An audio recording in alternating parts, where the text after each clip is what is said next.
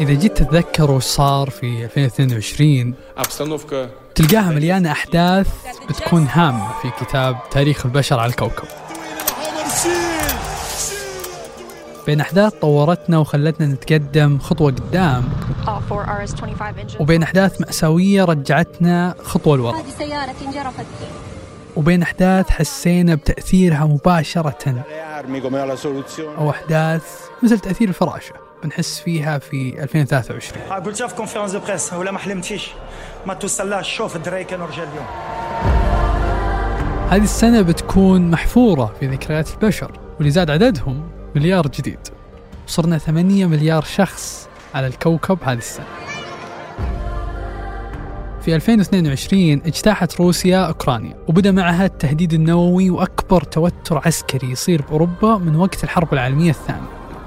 لم يعد الأمر مجرد شرارة لتوتر فإذا باتت الحرب قائمة وها نحن نسمع صوت صافرات الإنذار في قلب العاصمة الأوكرانية كييف. في إيران اعتقلت وقتلت مهسا أميني من شرطة الأخلاق. بدأت معها مظاهرات كل مكان سببت أكثر من 450 حالة وفاة. وفي شرق آسيا هددت الصين تايوان بهجوم عسكري.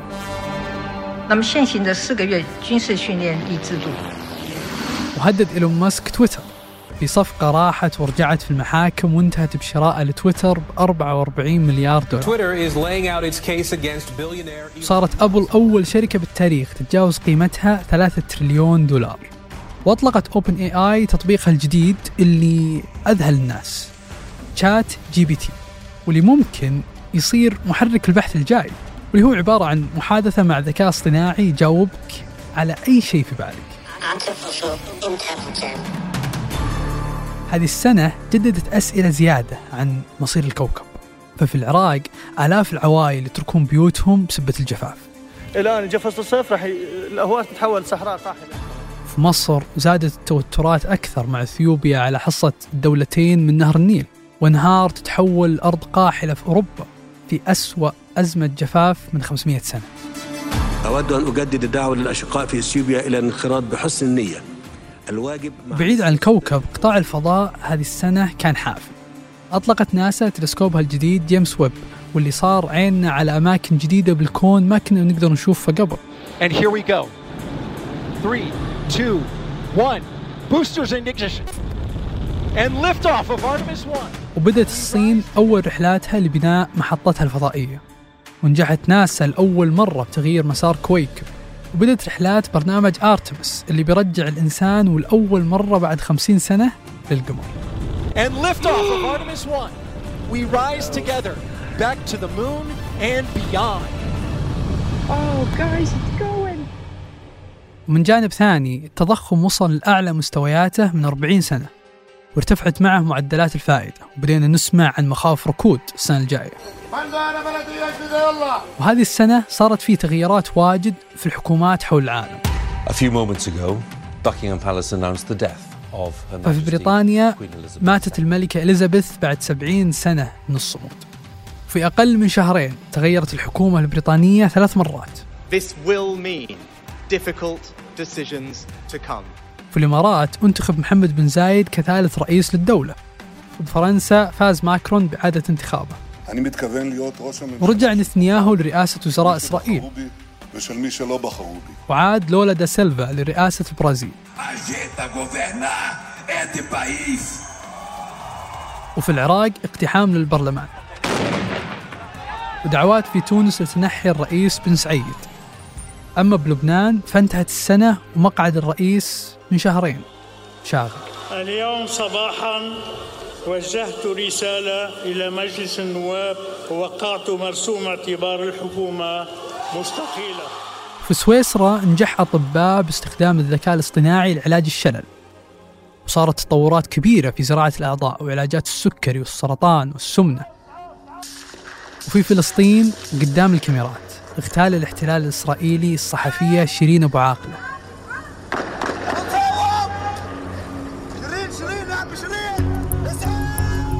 وحسب الأمم المتحدة هذه السنة كانت الأكثر دموية في فلسطين من 16 عام. قوات الاحتلال الآن تقتحم المستشفى وتعتدي على الشبان الذين أصروا حمل الجثمان. وحول العالم زاد عدد اللاجئين بالعالم حوالي 14 مليون لاجئ عن العام الماضي. We will not walk away and leave a vacuum to be filled by China, Russia or Iran. وفي السعودية زار الرياض في نص السنة الرئيس الأمريكي وفي نهايتها الرئيس الصيني. بين السعودية والصينية خلال استقبال ولي العهد السعودي الأمير محمد بن سلمان الرئيس الصيني في الديوان. وأعلن صندوق الاستثمارات العامة عن مختلف مشاريعه. شركة سيارات كهربائية جديدة خطوط طيران جديدة وأكبر مطار في العالم وبيكون في الرياض. نقدم لكم مطار الملك سلمان الدولي حيث تستعرض الرياض أمام في الوقت اللي شاف العالم فيه أول نسخة كأس عالم عربية ويلبس البطل في تتويجها بشت صارت المباراة اللي اعتبرها الفيفا من الأغرب بتاريخ كأس العالم لما فازت السعودية على مرشح البطولة.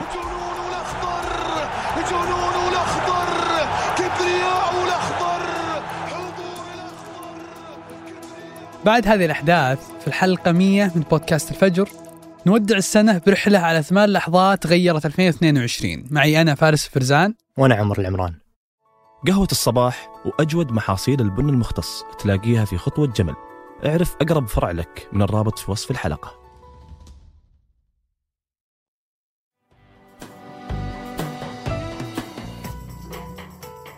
فبراير وبعد ثمان سنين بالضبط من غزو جزيرة القرم اجتاحت هالمرة روسيا كل الحدود الشرقية لأوكرانيا وبدأ معها أكبر توتر عسكري واقتصادي بتشهده أوروبا من وقت الحرب العالمية الثانية. ببداية الغزو توقعنا أحد احتمالين إما أن أوكرانيا بتنهار بسرعة وبتحقق روسيا هدفها من الغزو اللي هو تغيير النظام بأوكرانيا أو أن بعدها بكم أسبوع الأزمة بتنحل باتفاق الطرفين.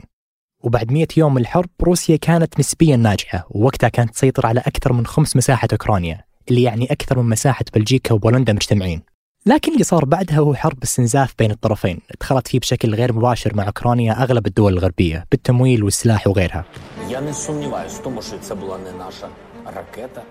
آثار الحرب تعددت أشكالها ووصلت لكل مكان بالعالم ويمكن أهمها أزمة الغذاء اللي صارت هالسنة.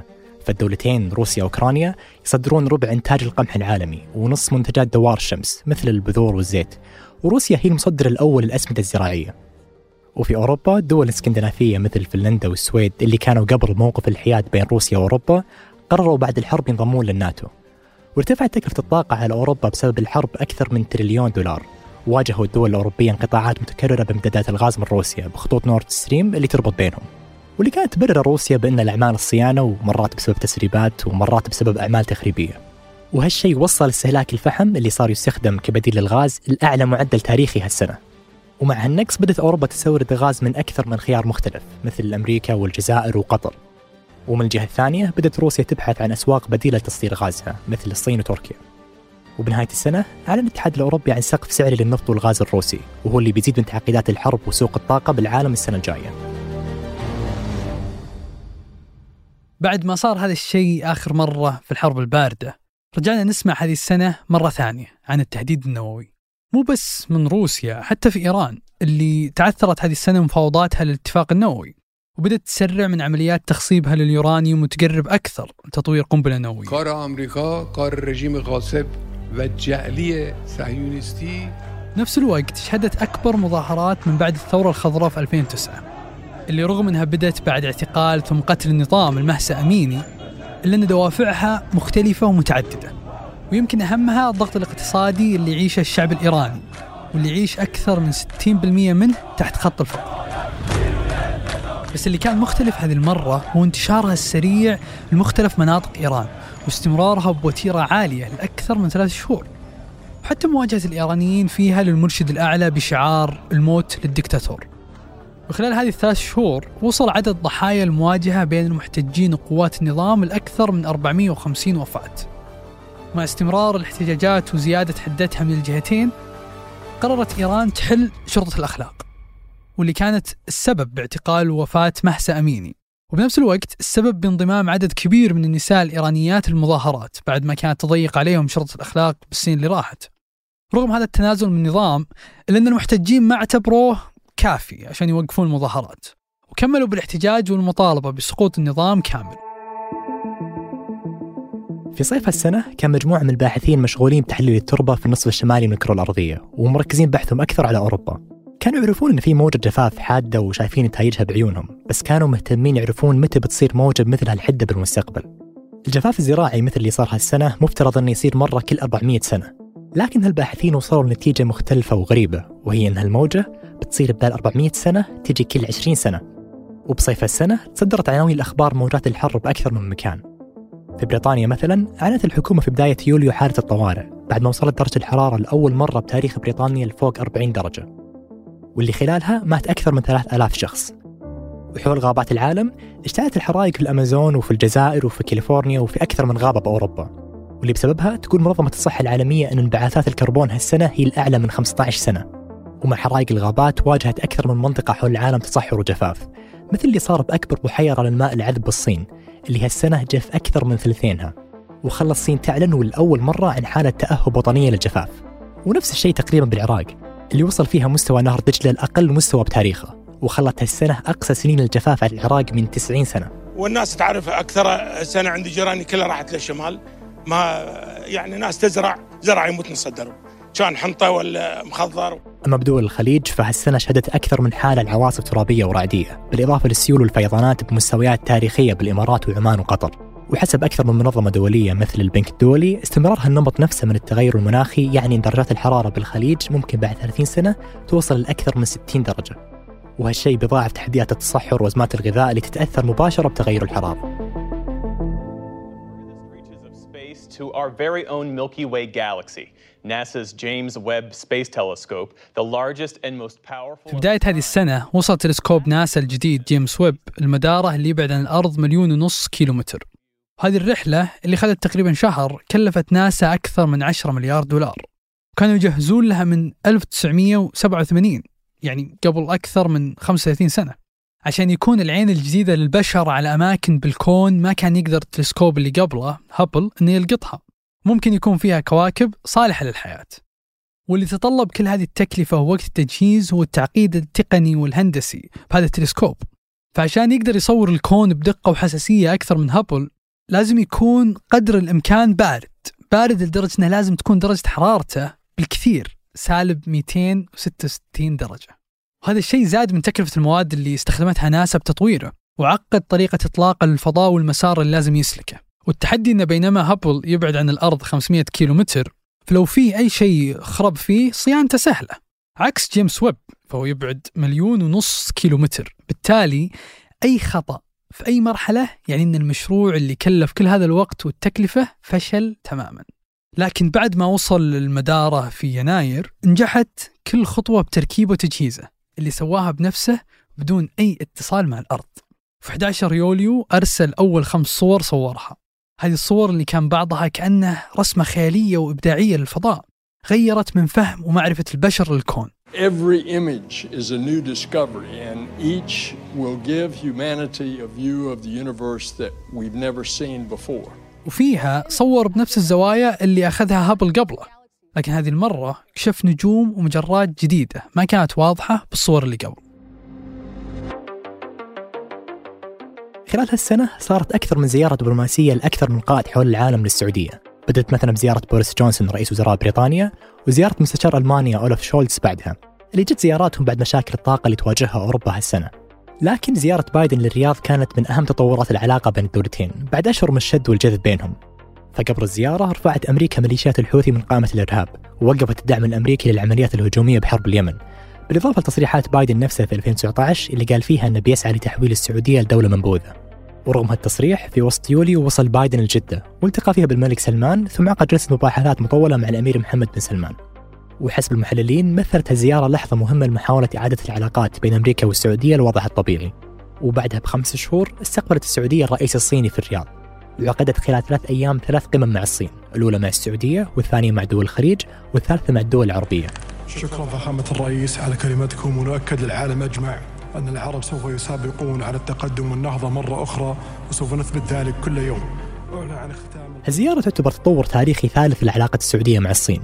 بعد زيارة قبلها الرئيس الصيني للسعودية ب 2016 وأول زيارة خارجية للملك سلمان اللي كانت للصين ب 2017 واللي بعدهم وقعت السعودية على اتفاقية للتعاون مع الصين مشروعها العالمي للبنية التحتية الحزام والطريق اللي استثمرت فيه الصين للحين أكثر من تريليون دولار. بالإضافة لاتفاقيات ثانية تجارية وعسكرية وغيرها بأكثر من 65 مليار دولار. ومثل هالتعاون مع أكثر من دولة حول العالم يجي بعد تصريح الأمير محمد بن سلمان أن السعودية ترغب بتنويع تحالفاتها وأنها منفتحة للتعاون مع الجميع. مع نهاية 2021 كان الشيء الوحيد اللي اتفقوا عليه الاقتصاديين عن السنة اللي بعدها هو التضخم الكبير المتوقع فيها. بعد مشاكل سلاسل الإمداد بسبة إجراءات مواجهة كورونا أو حتى القوانين اللي أقرها الكونغرس وطبعت أكثر من 13 تريليون دولار.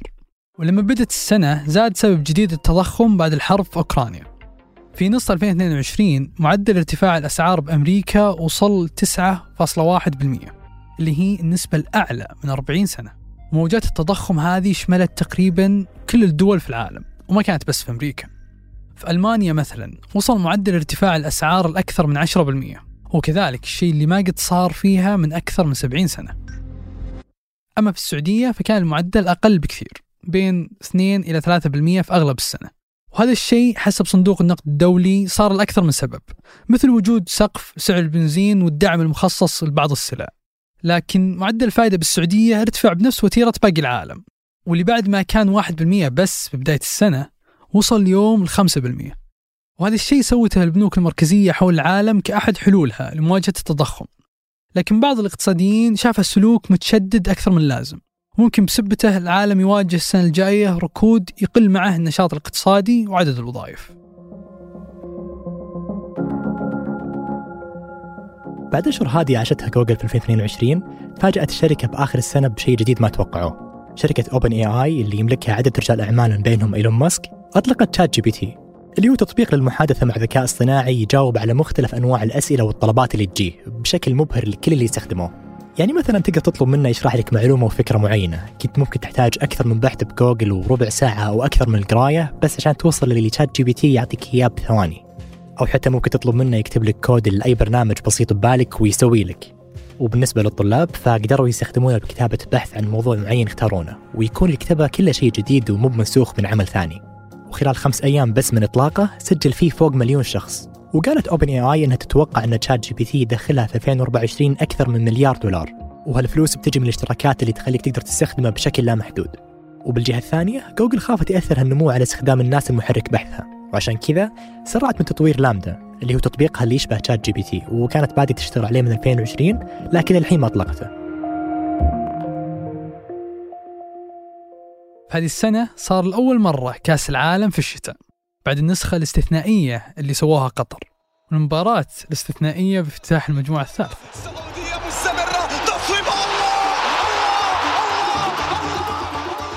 واللي بعدها فازت تونس على بطل النسخة اللي قبلها وتجاوزت المغرب بلجيكا ثم إسبانيا ثم البرتغال وصارت أول منتخب عربي وإفريقي يوصل نص نهائي كأس العالم المغاربة يكتبون التاريخ وغير إنهم لعبوه لأول مرة في الشتاء والمباريات اللي ما حد توقع نتائجها لأن هذه النسخة اختلفت عن النسخة اللي قبل بأكثر من شيء ثاني.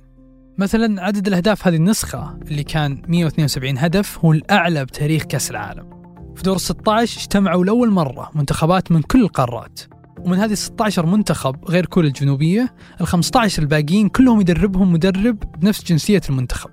في هذه النسخة مجموع عدد الحضور بالملاعب بكل المباريات وصل 3 مليون و400 ألف مشجع اللي خلاها ثالث أعلى نسخة بعد أمريكا في 94 والبرازيل في 2014 في دور المجموعات كانوا حسب الفيفا المشجعين السعوديين هم الأكثر حضورا في نهاية البطولة اللاعب اللي صار الأكثر مشاركة بتاريخ كأس العالم 26 مباراة والوحيد اللي فاز بجائزة أفضل لاعب للمباراة مرتين في نسخة واحدة رفع بالبشت كأس البطولة اللي انتظرته الأرجنتين من 36 سنة.